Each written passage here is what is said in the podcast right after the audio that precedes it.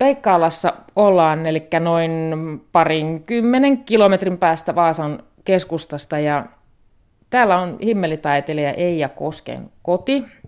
Ja tällä hetkellä ollaan, ollaan Eijan kotona, mutta yläkerrassa ja ateljeetiloissa. Ja täytyy sanoa, että aika mahtavissa tiloissa ollaan, nimittäin täällä on, täällä on vaikka minkälaisia erilaisia himmeleitä. Ei niitä ihan perinteisimpiä välttämättä läheskään kaikki, mutta niitäkin toki löytyy. Mutta täällä on vaikka mitä, mitä upeita ja olkia purkeissa, vähän kuivumassa ehkä, jatkokäsittelyä odottavat. Tämä Eija Koski, tämä työhuone, tämä atelia taitaa olla vähän erilainen, mikä sulla silloin aikanaan, kun olit yliopistolla tutkimustöissä, niin tämä eroaa vissiin aika paljon siitä. Melkein tulee sanottua, että tuskin muistan aikaa yliopistolta. No eihän sitä ole kuin ehkä viisi tai kuusi vuotta, kun mä siellä olin. Ja työhuone oli tietysti täynnä kirjoja. Kaikki seinät oli täynnä kirjoja.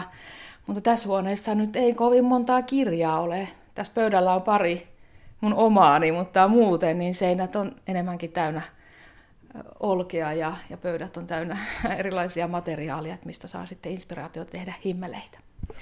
Minkä takia silloin joitakin vuosia sitten päädyit siihen ratkaisuun, että se yliopistomaailma saa jäädä ja sä lähdet näiden himmeleiden kanssa jatkamaan elämää? Mulla tuli sellainen vahva tunne, että mun täytyy lähteä kulkemaan minun intuitioni perässä. Ja mä löysin mun intohimoni ja, ja tuota, mähän otin alussa vuoden virkavapaata, että ei se ihan hetkellinen päätös ollut. Mutta sitten kun mä olin kotona sen vuoden ja sitten virkavapaus läheni loppuaan, niin mulle tuli sellainen tunne, että, että ikään kuin mun ovi on niin sulkeutunut mun takana. Että mulla alkaa uudet ovet aueta. Mä en vielä yhtään tiennyt, mitä, mitä se tarkoittaa. Mutta mun oli vaan pakko tehdä näin. Ja, ja tota, mä sanoin mun miehelle, että entäs jos mä en palaakaan sinne takaisin niin, niin tota, hän sanoi, että toihan on ihan sel- selvä juttu, että hän oli nähnyt, että mulla niin alkaisi niin käsityöt, mitä mä oon tehnyt lapsesta saakka mun äitini kanssa, niin ne alkaisi niin tulla läpi niin vahvasti, kun mulla oli aikaa. Mutta mä olin sitä ennen ollut yliopistolla töissä ja, ja muutenkin vielä muualla Helsingissä ja näin poispäin työelämässä, niin se mun intohimo ei päässyt läpi. Mutta sitten kun mulla oli aikaa ja siihen niin kuin vapaus, niin se, se tuli niin vahvana, että ei mulla ollut vaihtoehtoja. niin se yksinkertaista vaan oli. Että kyllä mua vähän jännitti ja tuntui pahalta mennä, mennä tuota yliopiston mun väitöskirjan ohjaajan ovea kolkuttamaan ja sanoa, että ki- kiitos, mutta anteeksi. Mun, mun on pakko jatkaa mun omaa polkua. Jäikö väitöskirja sitten sille tielle sinne, sinne väitöskirjavalvojan ja, ja organisaattorin pöydälle? Mm, joku sanoi, että mulla jäi se työ kesken. Mä en käytä sitä sanaa kesken, vaan, vaan se, se työ vaan loppui multa, että näin, näin se piti tapahtua. Sä teit sen omalta osaltasi valmiiksi. niin. Hmm.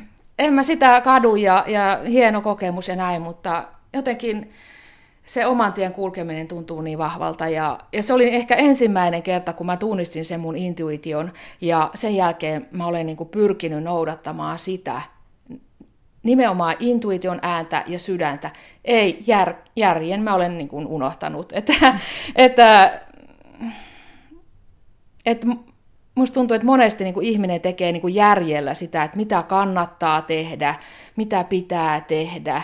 Ja minä tunsin, että mä niin kuin suoritan siinä vaiheessa. Ja sen takia mä niin kuin vaihdoin tähän kuuntelemaan tätä hiljaista ääntä, mikä meidän jokaisen sisällä varmasti on. Ja se ei ole ohjannut sua väärään suuntaan. On, on, tuntuuko siltä, että se on mennyt siitä lähtien, kun sä oot ruvennut kuuntelemaan sitä omaa, omaa sisäistä ääntä, niin se on ollut nimenomaan se oikea suunta ja oikea ääni kuunnella. Kyllä, intuitio ääni on aina oikea. Et se ei ole virheellinen. Et kun se vaan kuulee, niin, niin niin kuin mä äsken totesin, niin eihän mä tiennyt, minne se johtaa. Et yksi pieni asia, yhden oikean ihmisen kohtaaminen on saattanut johtaa johonkin toiseen. Ja se on mennyt tällaisena niin kuin ketju, ketjuna, että, että se, musta tuntuu, että mun elämässä tapahtuu ihmeitä nykyisin. Että, että en mä sitä ole katunut. Mä läksin sieltä akateemiselta uralta ja läksin tavallaan tälle mun uudelle tielle käsityöläiseksi ja kirjailijaksi, mihinkä mulla ei, ei ole edes koulutusta. Että, että mulla on mun luonnosviikossa lukee, että, että fantasin är viktigare än kunskap. Ja mä niin tunnistan sen, että jos ihmisellä on intohimoa tehdä jotain työtä, niin kyllä se taitokin tulee sieltä perästä. Mutta sitten taas, on, jos on toisinpäin, että on valtavasti taitoa, mutta ei ole intohimoa, niin musta tuntuu, että se sitten johtaa siihen suorittamiseen tai sellaiseen rutinoitumiseen. Sanoit tuossa, että, että miehesi oli jotenkin nähnyt sen, että, että sulla on nyt selvästi sellainen tilanne, että nyt, nyt lähdetään etsimään sitä jotakin muuta. Ja hän tuki sinua tässä. Miten muu ympäristö ja työkaverit esimerkiksi yliopistolla, tuliko sieltä ihmetteleviä katseita, että mitä, mitä sä Eija nyt oikein meinaat tehdä?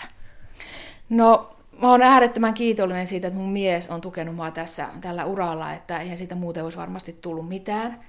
Mutta sitten kyllä mä ympäristöstä kuulin kommenttia, että miten se voi, miten ei nyt kannata jättää eläkevirkaa tai näin niin kuin hypätä tyhjän päälle, mutta ja ihan hu, vähän sellaista hulluhommaa tämä niin kuin jonkun mielestä oli, mutta en mä voi, voi kuunnella muita, että, että ainut, jota mä kuuntelin, oli mun mies, ja onneksi hän oli sitä mieltä, että näin mun täytyy tehdä. Se riittää mulle. Tämä on tosiaankin, mä en yhtään ihmettele, että sä viihdyt ja oot, oot lähtenyt tähän. Meinaan, tämä himmeleiden keskellä istuminen, niin kuin nytkin täällä sun työhuoneella ja, ja näiden olkien, olkien vieressä oleminen, tämä tuntuu jotenkin kauhean rauhoittavalta. Onko siinä niin kuin sinulle löytynyt se sieltä kautta jotenkin se innostus? Niin, mä oon tehnyt himmeleitä nyt melkein 20 vai tuleeko siitä jo 25 vuotta, kun mä tutustuin tai tein ensimmäisen oman himmelini. Niin tota, siitä lähti mä oon miettinyt, että mitä, mitä tämä oikein on. Et siinä on joku viehätys äm, himmelin katsomisesta, se on niinku rauhoittavaa, mutta myös sen tekeminen, että siinä on jotain, jotain suurta, että siinä pääsee niin kuin lähelle itseään ja, ja sellaiseen sielun rauhan maisemaan, että se on jotenkin palkitsevaa. Ja ehkä sen takia mua niin kuin todella paljon niin kuin ärsyttää, kun hyvin monet kysyvät, että kuinka monta tuntia sä oot tehnyt tätä himmeliä, koska mulle se tuntimäärä on jotenkin hyvin epäolennaista ja mä, mä pyrin, että myös kurssilaiset ja muut himmelintekijät niin näkee, että se se matkan teko on yhtä tärkeä sinne himmelin maaliin pääsemisen kanssa kuin, kun itse että se valmis työ, että kuinka kauan se on kestänyt. Että se on, joten, jotain siinä on. Se on kyllä varmasti aika pitkäjänteistä työtä. Voi kuvitella, että kyllä siihen varmaan aikaa menee, mutta että se, että se ei ole merkityksellistä se mm, aika siinä mm. ollenkaan. Nimenomaan, jos vaikka tekee kalligrafiaa, niin eihän kukaan kysy, että kuinka kauan sä oot tehnyt sitä. Että se, se on jotenkin epäolennainen se aika. Ja. Nykyisin mä oon sitten vastannut, kuinka kauan himmelin tekeminen kestää, niin vuoden. Eli sehän johtuu siitä, että ruis kasvaa vuoden. Se kylvetään syksyllä ja sitten korjataan seuraavana vuonna, niin siitä voi lähteä, että miten kauan. No ehkä joku himmeli voi vähän nopeamminkin tehdä, mutta, mutta, mutta tämä on se, niin tämä on se idea, se ajatus siellä takana. Sä tuossa vähän aikaisemmin jo mainitsit, että sulla oli se käsityöläisyys ja käsitöiden tekeminen alkoi puskea päälle silloin, kun olit kotona pois sieltä yliopistomaailmasta ja siitä, siitä pyörityksestä. Juontaako se siis ihan tuonne lapsuuteen se käsillä tekeminen ja se, se intohimo, joka oli sitten vähän aikaa, jonkun aikaa piilossa, kun teit muuta? Mm, kyllä mä nyt jälkeenpäin ajateltuna ihmettelen, että mä niinku olen ajautunut muulle alalle – kuin käsityöalalle. Et nyt jos mä tekisin uudestaan valintaa, niin ehdottomasti käsityöläisala tai, tai sitten tällaiset mm, taidehistoria tai tämän tyyppinen siis ka- kauneuden, kauneuden tutkiminen mua kiinnostaa edelleen äärettömästi, että, että vaikka mä olen niin jotenkin ajautunut ekonomiksi, että en mua niin kuin, suoraan sanottuna raha kiinnosta ollenkaan tai, no numerot siinä mielessä, että himmeleissä on numeroita, että ehkä se siinä mielessä sitten yhtyy. Yhtymäkohta löytyy. Joo. Mutta kyllä mä äidin kanssa niin kuin rakkaimpia lapsuuden muistoja on se, että me ollaan askarreltu, tällaisia jouluaskarteluja ja tehty kaikki vaatteet mun, mun niin kuin ihan pienestä lapsesta saakka ja teini-ikäisenä tehtiin äidin kanssa vaatteita ja se oli ihanaa puuhaa. Ja... Se vain jonkun aikaa sitten oli vähän piilossa, kun, kun piti tehdä muuta. Mm, se oli piilossa, mutta nykyisin mä niin teen kaiken aikaa. Että jos en mene tee tuota, himmeleitä, niin sitten mä neulon tai virkkaan tai mietin, pää pyörii koko ajan, että mitä tekisi seuraavaksi. Et se ei jätä rauhaa illalla eikä öisinkään. Tuleeko himmelikuviot myöskin sinne, sinne muuhun käsityöhön mukaan? No, ei ehkä suoranaisesti, mutta niitä mä niin kuin haeskelen, niitä himmelikuvioita, että niitä tulee mun niin sisäisesti, että kun mä suljen silmän, niin mulla alkaa, alkaa sellaiset geometriset kuviot niin hahmottua ja tulee uusia ajatuksia, että minkälaisen himmelin tekisi. Tai sitten toinen tapa, kuinka mulla syntyy näitä himmeleitä, että mä niin kerään malleja niin kuin ympäristöstä, niin että se voi olla luonnosta tai tapetista tai verhosta tai tekstiilistä. Tai mä niin kuin näen ne niin kuin himmeleinä, vaikka niillä ei ole mitään tekemistä himmeleiden kanssa. Ne on vain jotain geometrisia kuvioita.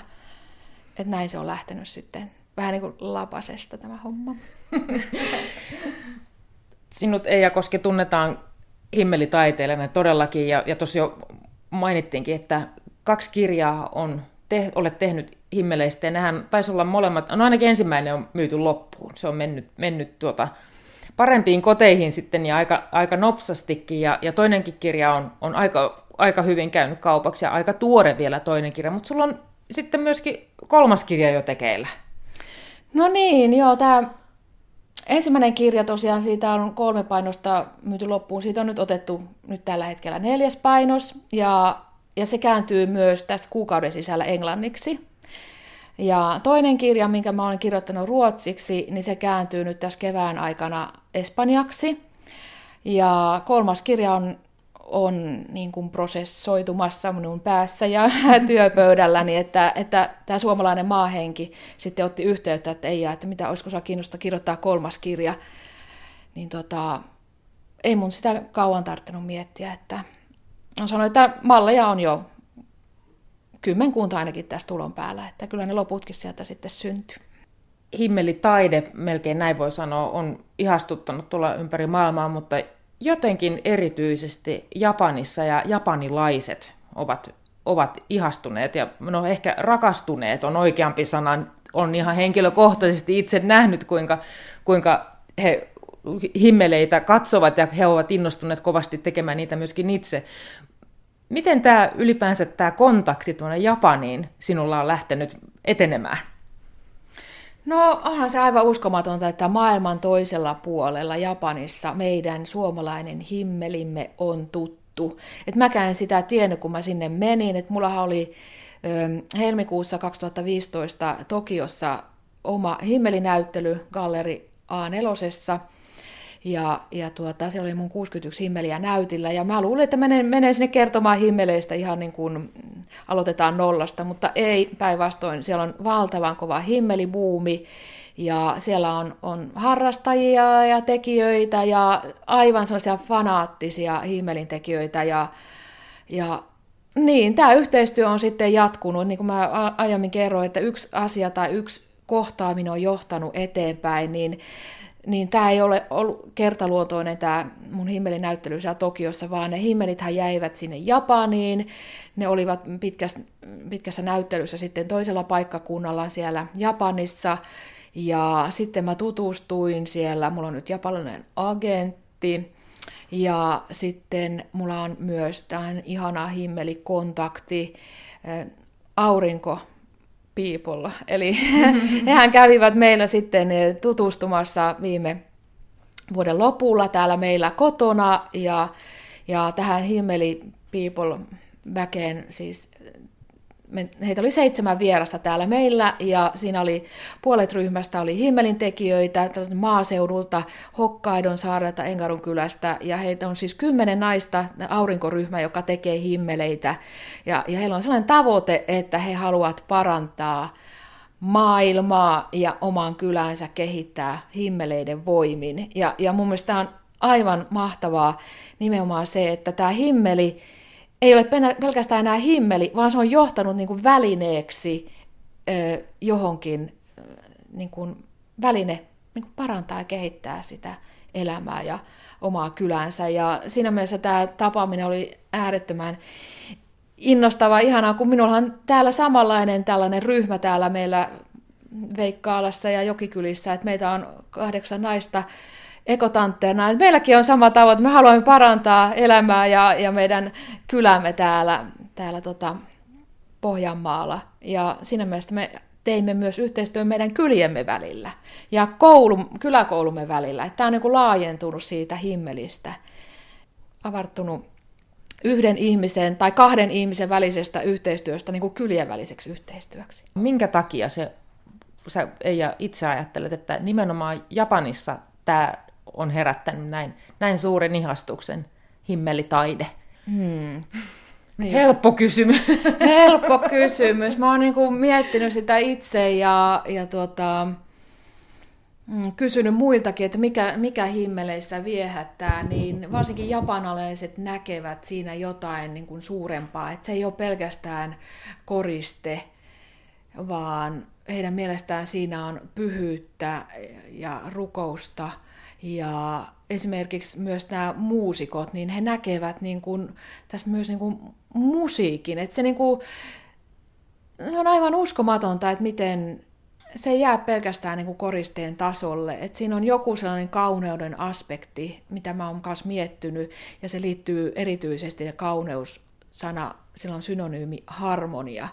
Ja, ja mitä, mitä se sitten tarkoittaa, että voidaan mennä jo niinkin kauas taaksepäin kuin Platoniin, joka miettii siihen aikaan, että mitä kauneus tarkoittaa, ja se ei ole sellainen niin kuin silmässä pelkästään, vaan on olemassa ajatonta kauneutta, mikä koskettaa sieluun saakka.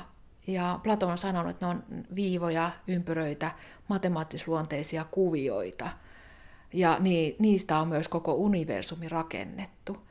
Että se jotenkin on tällainen sielun tasolle menevä kosketus, minkä ihminen tunnistaa. Siinä on näitä vanhoja peruskuvioita, niin kuin tämä himmelin, perinteisen himmelin, mikä me kaikki muistetaan sitä lapsuudessa tai mummolasta, niin siinä on paljon tällaisia oktaedrejä, kahdeksan tahokkaita, ja se on yksi näistä Platonin kappaleista. Että hyvin monet himmelit niin kuin perustuvat näille, näille matemaattisille oktaedreille ja tetraedreille ja näin. Mutta niitä sitten eri, eri konstellaatioissa, niin niistähän voi tulla vaikka mitä. Näin on, ja täällä on kyllä todistusaineistoa siitä, että miten, miten, mitä kaikkea voi tulla. Tuossa muutama vuosi sitten, kun tämä himmeli menestys oikeastaan, jos tämmöistä sanaa voi käyttää siellä Japanissa, oli, oli huikeimmillaan, niin siinä vähän samoihin aikoihin sä sait ikäviä uutisia omasta terveydestä. Sulla oli syöpädiagnoosi tehty. Sulla oli silloin meneillään himmelinäyttelyt ja kaikki tämä tekeminen, niin minkälaisen iskun se antoi sinne vai antoiko se? Hmm, kyllähän mä muistan sen päivän, kun mä sain tämän syöpädiagnoosin, niin muistan sen varmasti lopun elämään. Niin se oli hyvin lamannuttava, että ja siinä mielessä vielä, kun kävin kahdella lääkärillä puolen tunnin välein, niin näytti siltä, että mun diagnoosi on on paha, että syöpä olisi levinnyt koko elimistööni, että sanat loppui siinä ja, ja tuli aivan tyhjä olo, että mitä tämä tarkoittaa.